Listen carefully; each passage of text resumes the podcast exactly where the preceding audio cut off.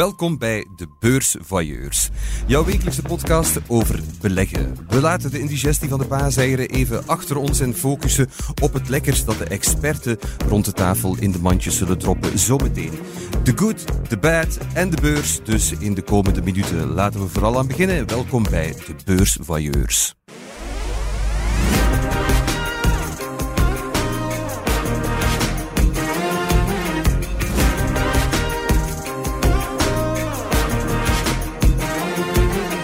Elke week krijg ik het gezelschap van een bekende belegger en twee beursvoyeurs. Dat zijn deze week Elle Vermorgen, financieel journalist bij De Tijd, en Geert Smet, adjunct hoofdredacteur van De Belegger. Dag allebei. Hi Thomas. Dag Thomas. Hi. Welkom.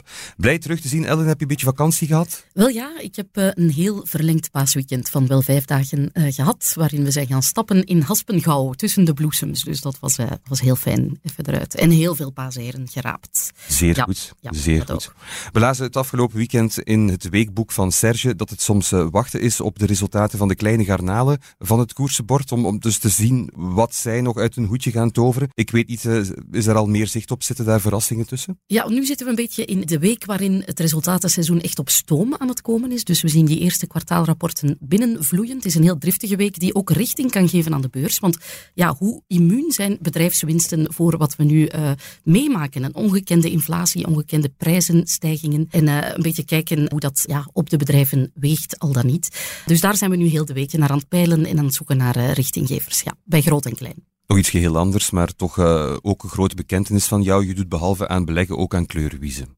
Aan kleurwiezen, jawel, Ja. ja. jazeker. En gewone traditionele wies. En ik zit nog met iemand aan tafel dat dat graag eh, doet, weliswaar op een, eh, op een hoger niveau. Dus ik denk dat we daar eh, ook nog over kunnen Ik babbelen. denk dat daar eh, nog een serieus potje poker kan gespeeld worden. Maar dat is voor straks.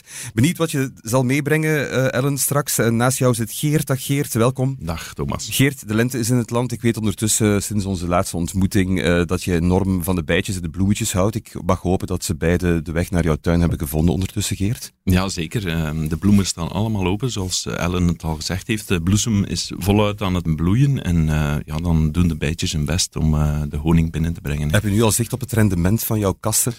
Wel ja, ik denk eh 1 mei is de dag van de arbeid en ik plan dat in als een echte dag van de arbeid waar ik al de honing ga verzamelen en die dan ook in potjes gaan gieten. Toch mooi. Op de dag van de arbeid met bezige bijtjes bezig zijn. Zeer erg mooi.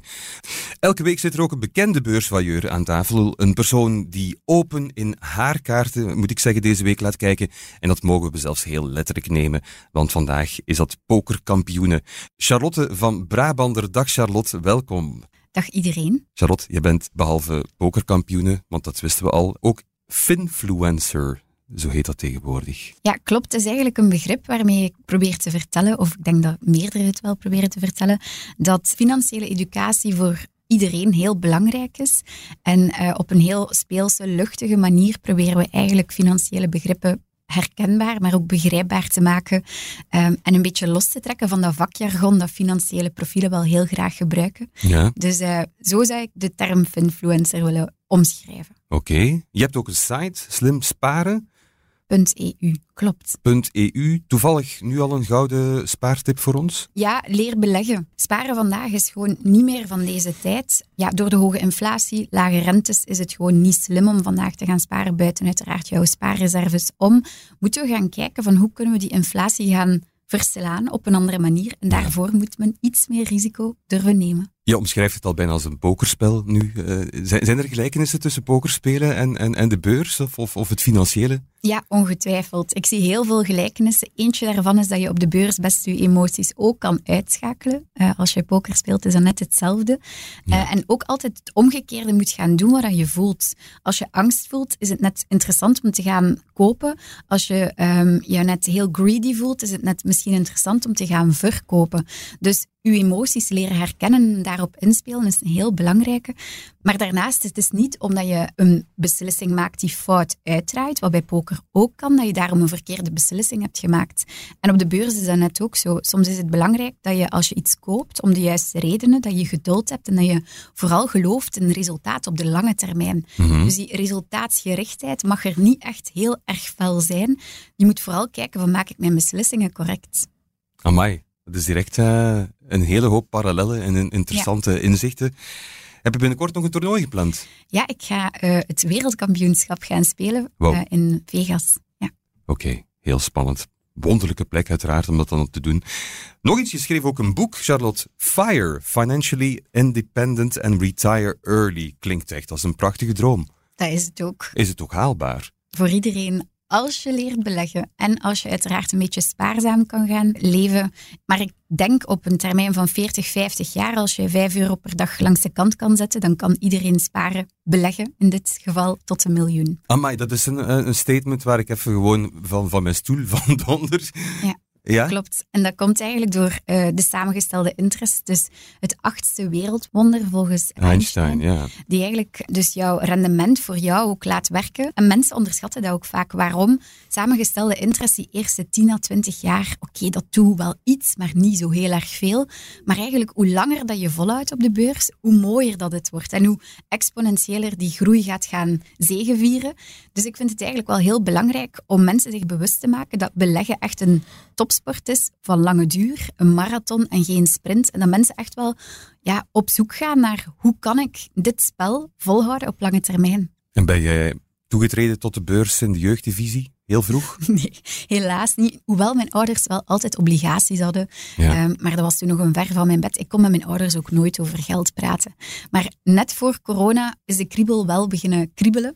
Ja. En ben ik zelf uh, volledig in de beurs gedoken. En sindsdien ook vastgebeten en nooit meer losgelaten. Ja, ik vind het heel knap hoe dat je allee, jonge mensen mee in dat Ja. verhaal trekt. En ook echt benadrukt dat het die long game eh, Exact. is. Hè? Dus dat je, ja, je time in the market is belangrijker dan timing the market, zoals we dat zeggen. En dat je dat sneeuwbaleffect heel mooi zijn werk eh, laat doen. Dus ik vind het heel tof dat er ja, jonge mensen zijn die dat eh, heel positieve verhaal aan het Ja, vertellen zijn. En bovendien, je hebt een aantal mensen die, die zich vastbijten in de beurs wanneer de beurs al duur geworden is, wanneer de beurskoersen hoog zijn.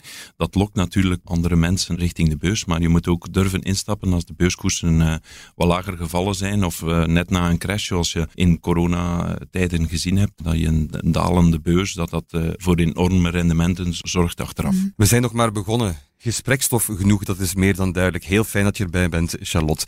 Eerst en vooral blikken we nu terug met onze vailleurs op de voorbije week. De beursblik. In de beursblik komen we te weten wat onze beursvoyeurs rond tafel onthouden hebben van de voorbije beursweek. Wat mochten we zeker niet missen? We horen het van onze beursvoyeurs. Ellen, wat bracht jij voor ons mee? Wel, Thomas, een beetje toch een schokkertje vond ik deze week, dinsdagavond na beurs, de resultaten van Netflix. En ja, de verwachtingen waren eigenlijk laag. We hadden verwacht, eh, iedereen weet, we komen uit die pandemie. Mensen zijn toen beginnen en masse streamen, coma kijken, zoals dat heet. Ja. Dus we wisten dat die jaarstart voor Netflix niet fabuleus zou zijn. Er waren ook geen al te grote uh, Squid Game-achtige hypes uh, op te zien in het voorbije kwartaal. Maar ja, de schade bleek nog een stukje groter dan we hadden vermoed. Want voor het eerst in elf jaar daalt het aantal klanten bij Netflix. Dus in plaats van dat zij er nieuwe gebruikers bij krijgen, zien zij mensen uh, de biezen pakken. En uh, ja, dat, dat, was iets wat de markt helemaal niet had verwacht. En Netflix is opnieuw gekelderd op dat nieuws, hoewel zij sinds hun jaarcijfers, die ook al niet goed waren, al 30% in waarde waren gezakt. Daar komt nu nog eens een dreun van zo'n 20% bovenop. Dus ja, we zien ja, dat die markt een heel disruptieve markt. We hebben gezien hoe streamingdiensten en Netflix voorop heel de cinemasector op zijn kop hebben gezet. En ook ja, onze beleving van, van cinema en van series heeft veranderd. Maar we zien dat die toch ook matuurder wordt en tegen een plafond aan het aanlopen is. En dat is toch wel ja, een nieuwe realiteit dat we inkomen voor dat soort bedrijven op de beurs. Ja, ja en wat, wat, wat heeft het veroorzaakt? Wel, het is een, een, een veelheid aan factoren, een beetje een, een, perfecte storm, waarin dat Netflix lang niet alleen uh, meer is op die markt. Je hebt daar nu allerlei andere grote, machtige spelers met diepe zakken, die ook heel mooie producties uh, maken. Ik denk Disney Plus, Amazon Prime, maar ook lokale spelers, zoals wij hier Streams hebben bijvoorbeeld.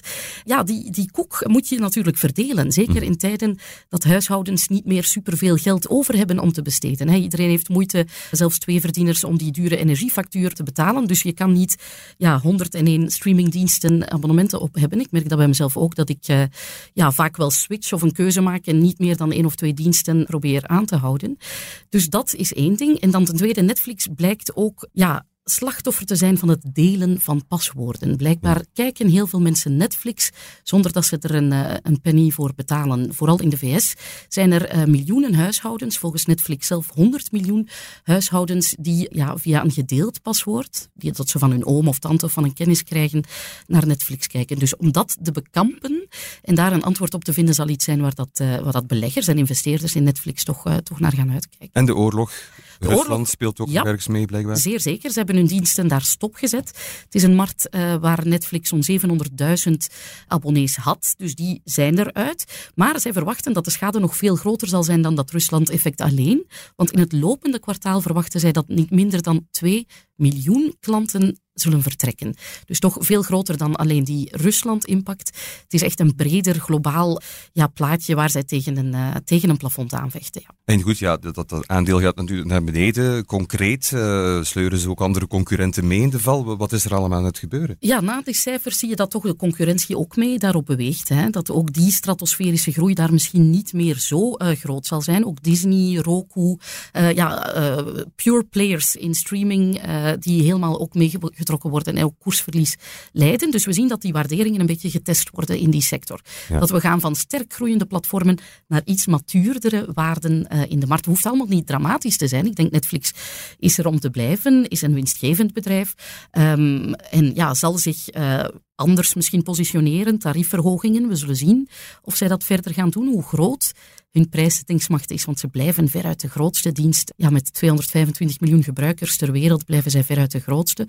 Dus we zullen zien hoe groot hun armslag daar zal zijn om, om uh, toch meer omzet te gaan halen per gebruiker. Charlotte, heb jij uh, aandelen in streamingdiensten toevallig? Ja, in een andere Fubo. Maar Inderdaad, ik denk vanuit helikopterview, als we naar de sector kijken, is het heel belangrijk om te kijken van oké, Netflix heeft altijd zijn moat, zijn concurrentieel voordeel gehad van de bekendste. Maar natuurlijk, als je daar dan ook wel wat strategischer naar kijkt, dan zie je ook wel dat bijvoorbeeld die Squid Game heeft een eigen mode. Dus ik denk dat we ook wel moeten gaan analyseren en kijken van welke dienst of welke service brengt inderdaad de beste namen uit. En kan die mode, of ja, de naamsbekendheid van Netflix op zich, zijn concurrenten blijven overtreffen? En ik stel me daar inderdaad wel vragen bij. Enerzijds of uh, ze zomaar ook een prijzen naar omhoog gaan kunnen blijven doen. Mensen worden ook kostbewuster.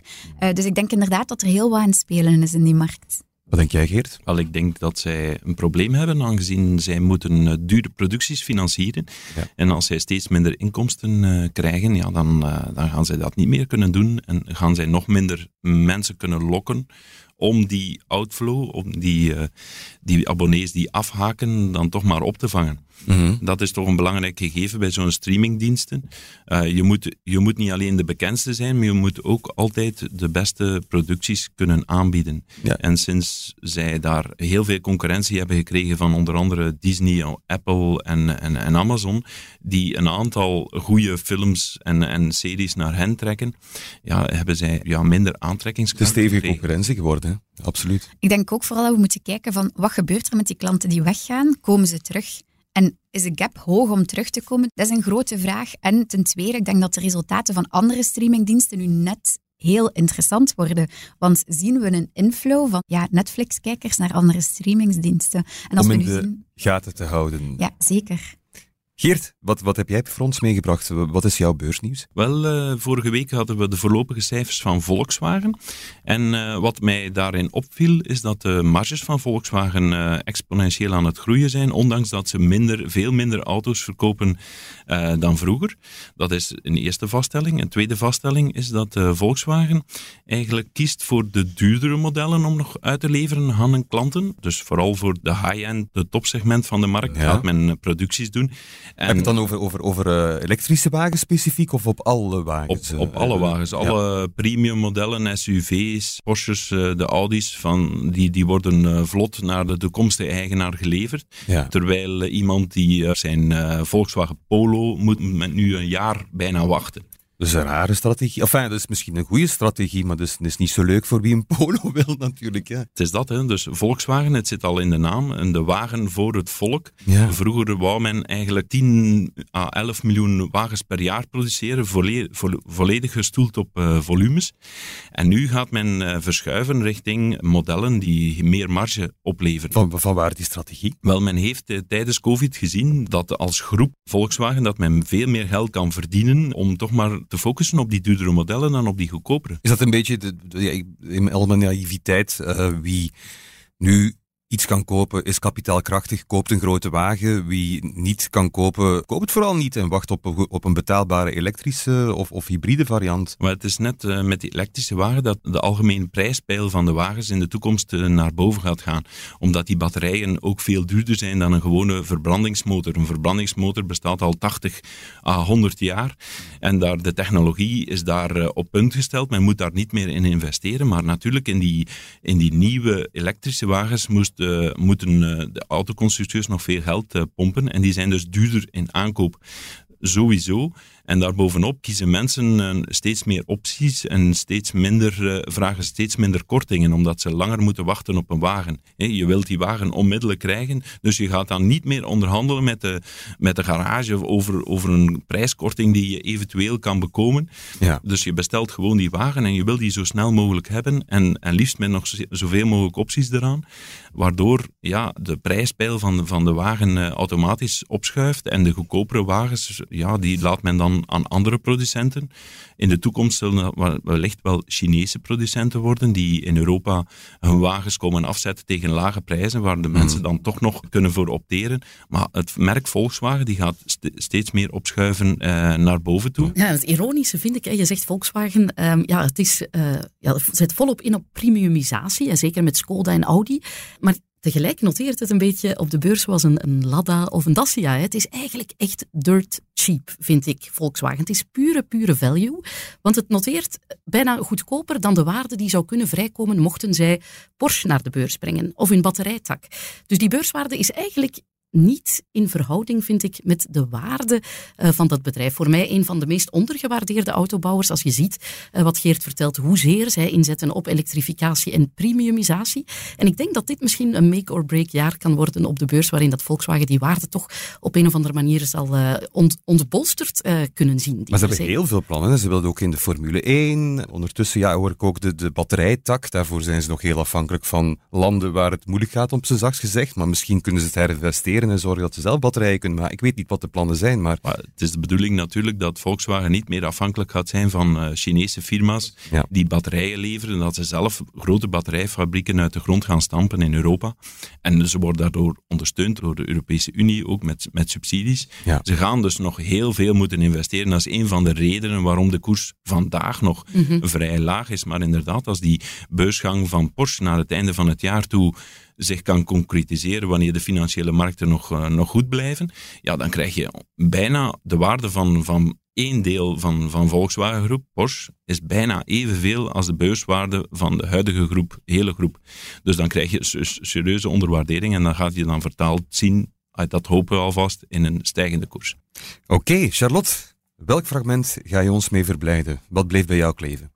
Wel, ik heb zelf een artikel mogen schrijven over Bitcoin 2022 in Miami, waar ik twee weken geleden was. En dat artikel is vorige week gepubliceerd. Het ging over de stelling waar Katie Wood, fundmanager, oprichter van ARK Invest. ARK Invest is een vrij hip technologisch fonds. Zij stelt dat Bitcoin in 2030 de prijs van 1 miljoen als target zou behalen. Amai, dus je, was in Miami Ja. op een beurs waar zij kwam spreken en dat kwam verkondigen. Ja, klopt. Dat is gigantisch veel. Dat is gigantisch Dat is, veel. dat is voor klopt. mij concreet eh, nu al weten van ik ga nooit, nooit een bitcoin kunnen kopen. Je kan altijd satoshis kopen. Dat zijn kleine deeltjes van de bitcoin-munt. Ah ja. Ehm, dus dat, is Dat vind ik eigenlijk- dat is van iets wat cryptisch is. Ja. Gruis maken en nog cryptischer maken. dat vind ik Ja. ongelooflijk. Daar kan ik niet meer vatten. Daar heb ik een microscoop Ja. voor nodig eigenlijk. Het voordeel van bitcoin is dat je dus fractioneel kan aankopen en dat je niet één bitcoin moet kopen. Want inderdaad, welke Belg zou nog zo makkelijk één bitcoin kunnen kopen? Zo zijn Ja. er niet veel. Ja, maar mag ik even als, als wederom naïeve aap natuurlijk, ik ben er wel nieuwsgierig naar, laten we dat dan zeggen. Ja. Maar ik heb het gevoel van, het is nu sowieso al te laat, want ik ga niet, wat is het, de koers tegenwoordig voor 40.000, 30, ik weet niet precies hoeveel Mhm. in bitcoin nu kost. Ja. Maar daar heb ik het niet voor over en dat heb ik niet zomaar liggen om in een dol avontuur dat ik niet kan vastpakken te, te springen. En nogthans, ik ben nieuwsgierig. Mhm, Klopt. De prijs van bitcoin staat nu op dit moment ongeveer rond de 41.000 dollar. Ik Ja. altijd in de dollar. Nu, veel mensen hebben dat gevoel van oei, ik ben te laat. En dat is vaak het verhaal van dat we feitelijk te veel naar de prijs kijken. Maar als ik allee, investeer in een aandeel of in een bedrijf, dan gaan we niet alleen naar de prijs gaan kijken, want die prijs kan ons iets vertellen over wat erachter zit, het bedrijf, maar niet alles. En de valkuil bij Bitcoin is omdat we er zo weinig van kennen dat we vooral naar de prijsevolutie gaan kijken. Dus iedereen denkt van oei, amai, dat is al zo exponentieel gestegen. Eh, waarom zouden we daar nu nog in investeren? Nu, op de beurs in Miami kwam het wel ook vaak ter sprake. Onder andere Biden heeft nu een noot geschreven waarin hij zegt dat Bitcoin geen security zal zijn. Dus dat wil zeggen dat hij mogelijk de deuren opent dat Bitcoin misschien wel één volgende asset class kan worden. Het, het geeft heel veel potentieel aan de technologie, niet zozeer de munt op zich, maar je hebt Bitcoin, en dan spreken we over de munt, maar je hebt ook Bitcoin met een hoofdletter, en dan spreken we over de technologie achterliggend Bitcoin. Nu, als we kijken, als ik investeer in Bitcoin, investeer ik niet in de munt zozeer als, als houder van mijn value, als ja, protectie tegen eventuele inflatie, aangezien dat die eigenlijk echt wel ook een beetje digitale goud weerspiegelt. Er zijn er maar 21 miljoen, er kunnen er geen bijgedrukt worden. Inderdaad, het kan ook gebruikt worden als currency meer en meer. Je kan betalen met bitcoins overal ter wereld. Anderzijds zit er ook een hele technologie achter. Het hele geldsysteem, het hele monetair beleid kan op de bitcoin overschakelen op termijn. En als die deur dus effectief door Biden wordt opengezet, dat Bitcoin eventueel een nieuwe assetklasse kan zijn, naast bijvoorbeeld goud, naast vastgoed, naast euro's en zo verder en zo voort, dan ziet Katie Wood daar echt wel een gigantische markt. 1 miljoen dollar weer, maar dat spreekt toch onwaarschijnlijk tot de verbeelding. En we hebben al van die zotte koersdoelen gehad voor bitcoin. Ik ben dan altijd zo'n beetje sceptisch. Ik zeg van, ja, your guess is as good as mine. Is het, is het 100.000 dollar, 200.000, 1 miljoen? J- Allee, kleef er een, een getal op. Klopt. En het is allee, voor mij altijd een beetje uit de lucht gegrepen. Heeft Bitcoin geweldige stappen gezet in zijn emancipatie richting een activa klasse? Ja, absoluut. Maar heeft het zich bewezen in wat jij zegt als waardeopslag voor mij allerminst. Het is voor mij nog niet bewezen dat bitcoin een digitaal goud is waar we nu allemaal kunnen gaan schuilen voor inflatie, omdat we zien dat in de praktijk de koers van die bitcoin, waar jij nu een pleidooi voert om daar toch wat minder naar te kijken, naar dat, Ja. de koersgrafiek van bitcoin, maar we zien dat die heel erg meebeweegt met tech, nog altijd. Klopt. En dat is voor mij heel contra-intuïtief, want als je je dan toch kan beschermen aan bitcoin tegen inflatie, zou dat niet mogen. Dan zou in deze tijden bitcoin op, all-time highs moeten staan. En dat is nu vandaag niet het geval. Wel, vandaag is er heel veel onzekerheid. Ik denk dat het grootste risico voor crypto, bitcoin, als ik spreek over crypto, heb ik het in dit geval altijd over bitcoin. Mhm. Eh, want er zijn 99% allee, van de cryptomunten zou ik zeg maar als niet eh, waardig beschouwen. Maar als ik het heb over crypto, zien we inderdaad dat die vandaag de dag vrij hard evolueert in samengang met de Nasdaq bijvoorbeeld. Maar dat komt ook omdat er inderdaad dat risico hangt van die regulatie. Als er daar meer en meer stappen worden gezet, en ja, ik denk in de US, in Europa ook, zijn ze inderdaad wel meer en meer stappen aan het zetten, omdat ze ook wel zien van, oké, we kunnen dit niet meer klein houden, er moet iets komen van regulatie. Maar als er voor bedrijven, institutionele investeerders, meer duidelijkheid komt wat het is en hoe ze het in een portefeuille kunnen opnemen, dan kan er denk ik heel veel openen. Maar wat denk jij, Geert? Tussen dit en twee decennia zijn we allemaal met crypto aan het, eh, aan het handelen? Ik denk dat zeker omdat de jeugd eh, vandaag heel hard crypto-minded is. Eh, zodanig als die wat ouder worden en wat meer geld verzamelen, gaan die automatisch ook terug in die crypto's eh, beleggen. Maar je moet niet vergeten dat vandaag eh, nog altijd 14 miljard dollar wordt gestolen per jaar van eh, crypto, van die digitale assets. En daarmee is regulering erg belangrijk. En de SEC-voorzitter heeft op diezelfde conferentie ook verklaard dat ze het Wilde Westen in die platformen, handelsplatformen van cryptomunten willen aanpakken. En zolang dat dan niet vaststaat, denk ik niet dat we, dat we een dergelijke hoge vlucht eh, gaan nemen. En om, mij, om nog, nog even, even terug te komen op die, die mega normale 1 miljoen dollar. Cathy Wood heeft al verschillende uitspraken gedaan. Um, in het moment van de flow kun je zeggen, oké, ja, het is, het is, goed, maar uh, ja, Tesla ging, ging ook heel snel richting 5000 dollar gaan.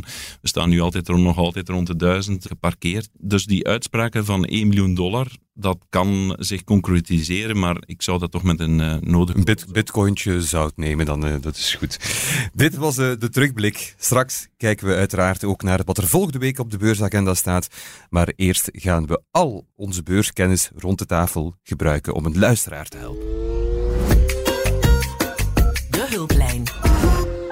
Onze hulplijn stond ook deze week weer rood gloeiend en daar zijn we ontzettend blij om, want we zijn hier om u te helpen, beste luisteraar. En deze week heet onze luisteraar Willem. Dag Willem. Hallo. Willem, wat is jouw vraag? Wel, mijn vraag is als volgt. Eind 2020 heb ik het aandeel VGP gekocht. En dat bleek een goede beslissing, want ondertussen heb ik een rendement van bijna drie cijfers. Fijn. Maar ja, inderdaad. En toen ik las dat in de tijd dat zij gingen uh, deel uitmaken van de Bel 20, uh, dacht ik dat het een invloed ging hebben op de beurswaarde. Maar dat bleek echter niet per se zo te zijn, uh, had ik de indruk althans. Mm -hmm. mijn vraag is dus, welke positieve of negatieve gevolgen heeft een opname van een aandeel in een index? En ook, wat is de invloed van indextrekkers in dit verhaal? Oké, okay, goede vraag. Wat denk jij, Ellen? Ja, zeker. Um, voor mij is een opname in de Bel 20 vooral iets dat niet kwantificeerbaar is qua effect. Ik zal zeggen waarom. Het is een, een prestige en een visitekaartje. Het belang daarvan zit dat jij, als jij bijvoorbeeld in de VS uh, met investeerders uh, gaat praten, als Jan van Geet uh, in, in de VS gaat babbelen met grote fondshuizen, kan die zeggen, hey, ik zit met VGB in de nationale index. Dat is mooi, dat geeft cachet. Mm. Hè? Maar bij de Bel 20 is het helaas niet zo, zoals bij andere indexen, dat je een automatische instroom van passiefondsen, van indexfondsen gaat hebben, omdat op de Bel 20 bestaan geen, geen trekkers. Je kan geen trekker kopen, bij mijn weten, op de Bel 20. Aha. Bij de S&P heb je een veelheid aan Dus als jij wordt opgenomen in die S&P 500, ja, automatisch kom jij dan in die passieve korfjes terecht. Bij de Bel 20 is dat niet zo. Maar normaal gesproken zie je toch ook wel een effect op je koers. Ik denk dat bij VGP, zij zijn in maart toegetreden, is het een beetje ja, de pech geweest dat zij ja, in, een, in een iets mineurdere stemming uh, in die index zijn gekomen en dat dat daardoor nog niet uh, of niet in de koers vandaag weer spiegeld is. De markt heeft het algemeen slecht gedaan, vastgoed was al stevig opgelopen en zeker VGP is daaraan aan een beetje winstneming ten prooi gevallen. Dus ik denk, als je in de Bel 20 komt, ja, het is het ultieme visitekaartje naar, naar grote investeerders toe, maar het heeft niet een onmiddellijke booster op die koers, dat niet. Dat is meteen al een heel gebald en heel concreet antwoord. Ik weet niet of we daar nog iets aan moeten toevoegen. Geert? Ik zou er graag willen aan toevoegen dat een aandeel, als dat in de Bel 20-index wordt opgenomen, dan is het meestal omdat het een heel goed beursparcours al achter de rug heeft.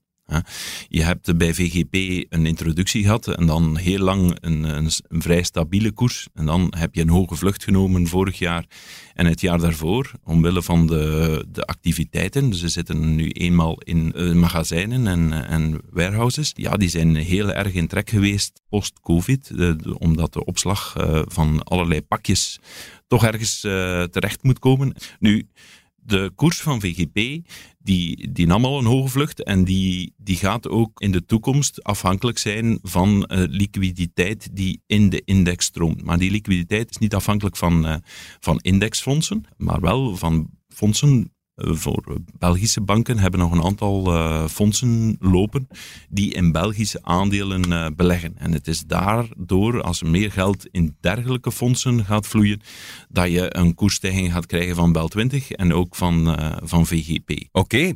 wat denk je, Willem? Is dat een concreet antwoord op jouw prachtige vraag? Dat is een, een heel goed en interessant antwoord op mijn vraag heb misschien nog een kleine toevoeging. Dat is dat volgens mij er wel een uh, tracker bestaat op de Bel 20. Zijn die van Lixor. Van Lixor? Ja, distribuerende tracker.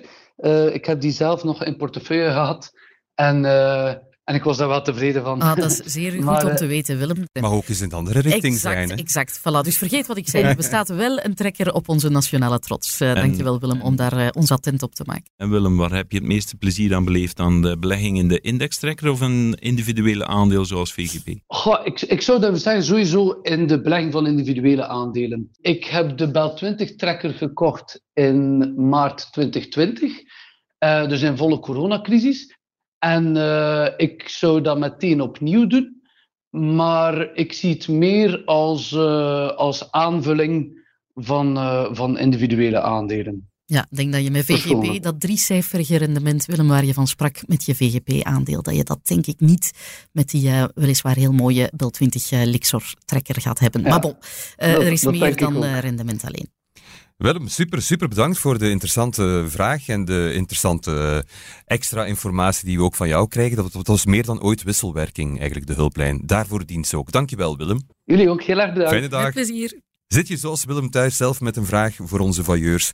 Laat het ons weten op podcast.tijd.be. En wie weet, hang jij volgende week aan onze hulplijn.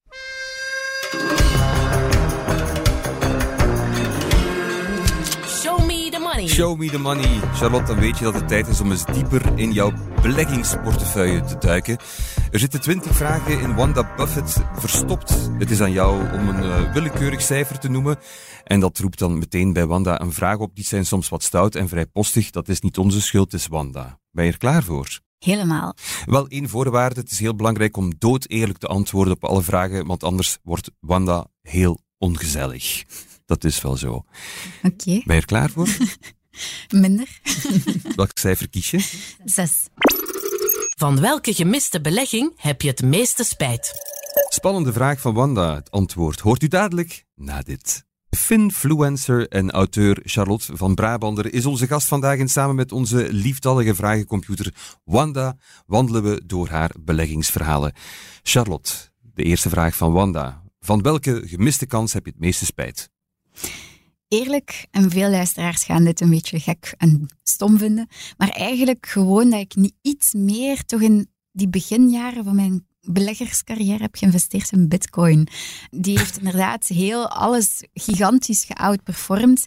En mijn vriend stond te roepen langs mijn zijde van please Charlotte, je gaat toch niet maar 10% van je kapitaal in crypto investeren. Ik heb dat toen wel gedaan. Als ik nu achteraf kijk, had ik toch maar uiteraard, dat is resultaatgericht denken natuurlijk. Had ja. ik toch wel iets meer uh, daarin willen investeren. Zeker ook omdat ik toen de technologie nog niet kende. En zo begint het ook vaker. Je investeert er niet zonder het te begrijpen. Maar hoe meer dat je dan skin in de game hebt, hoe meer dat je je gaat verdiepen en hoe verliefder of hoe um, ja, meer je gelooft ook in het verhaal. Ja. Dus uh, ja. Het is een verhaal dat wel eens terugkeert hier. Van had ik maar, had ik, oh wee, had ik maar. Inderdaad. Oké. Okay. Nog een cijfertje? Drie. Beleg je samen of alleen? Goh, koop meestal wel alleen, maar ik bespreek toch wel ook graag. Zeker als het over crypto gaat, probeer ik toch wel alles af te stemmen, omdat er zijn heel veel mensen die betaald worden op YouTube, inderdaad, en ook van die finfluencers. Dus ik probeer echt wel goed mijn research te doen, zeker als het over crypto gaat, want dat is een beetje de Wild West, zeg Ja. maar. Um, wat betreft aandelen heb ik eigenlijk een vriendengroepje waar ik toch wel, uh, we noemen onszelf de Goldbugs. en uh, ja, dat is een WhatsApp-groepje waar we eigenlijk onze buys en sells gaan delen en een beetje gaan kijken. Eigenlijk onze portefeuilles lijken ook wel op elkaar. Dus het is heel leuk um, om ook zo een beetje die dynamiek te zien. Van ik heb een vriend die bijvoorbeeld heel, heel conservatief belegt en dan een andere die ja, echt altijd risico's opzoekt. En ik zit daar zo'n beetje tussen. En, en, en jouw vrienden, zijn die helemaal mee in het crypto-verhaal? Of heb je daar ook nog uh, mensen die hier toch wat Goh, ik ben argwanend altijd, tegenover? Ja, ik ben altijd zo'n beetje de tomboy in de mannenwerelden geweest. Tussen de gamers, pokerspelers. En ik moet wel zeggen, dat zijn vaak ook tech-savvy mensen. Al die master IT's en al die profielen die inderdaad in IT of in engineering of technische beroepen werken, moet ik wel zeggen dat die helemaal on... Die zijn mee. Ja. ja. Nog een cijfertje. Twee. Wie is jouw grote beleggersvoorbeeld? Ja, ik blijf daar in hetzelfde uh, verhaal. Katie Wood, uh, ik vind dat ze er maar staat. Ik dacht dat ze 60 plus is. Ik heb ze nu ook in het echt gezien. Dat is een heel tenger dametje. Die krijgt heel veel kritiek nu ook over haar heen. Inderdaad, ze durft heel straffe uitspraken doen. Maar ik vind dat eigenlijk ook het mooie. Ehm, ze, ze doet uitspraken, maar ze betaalt er ook voor. Ze zet het in. Ehm, en dat vind ik eigenlijk zo fijn aan fund Wat bedoel je wel? Ze betaalt er ook voor, ze zet het in? Als ze een uitspraak doet, ik geloof in bitcoin, moet ze daar ook, allez, gaat ze ook in haar fundportefeuille daar ook op voor gaan betalen. Gaat ze daar ook een deel van haar van haar kapitaal Investeren. op gaan investeren. En dat vind ik zo mooi aan fundmanagers, dat die niet loze uitspraken kunnen doen. Dat ze er echt voor betalen vaak ook. En dat zie je dan ook wel weerspiegeld in hun portefeuille van hun fonds. En ja, ik vind, oké, ze is heel high risk, maar op lange termijn kunnen we pas zeggen of ze gelijk had. En Is het de Warren Buffett nu- van, van, van de crypto? Warren Buffett heeft een heel, in mijn ogen, vrij saaie strategie, eh, waar je heel veel... Je hebt hier twee harten die nu echt dood aan het bloeden zijn. Nee, naast nee, nee. Ik kan, dat wel, ik kan dat wel hebben. Ik denk dat vooral Geert zijn hart een klein beetje pijn doet. Pas op, ik heb, ik heb ook zeker en vast een paar aandelen eh, in mijn portefeuille waar ik dezelfde buy-and-hold strategie voor wil volgen. Maar ik vind, hoe jonger je bent, hoe meer risico je wel kan en moet nemen.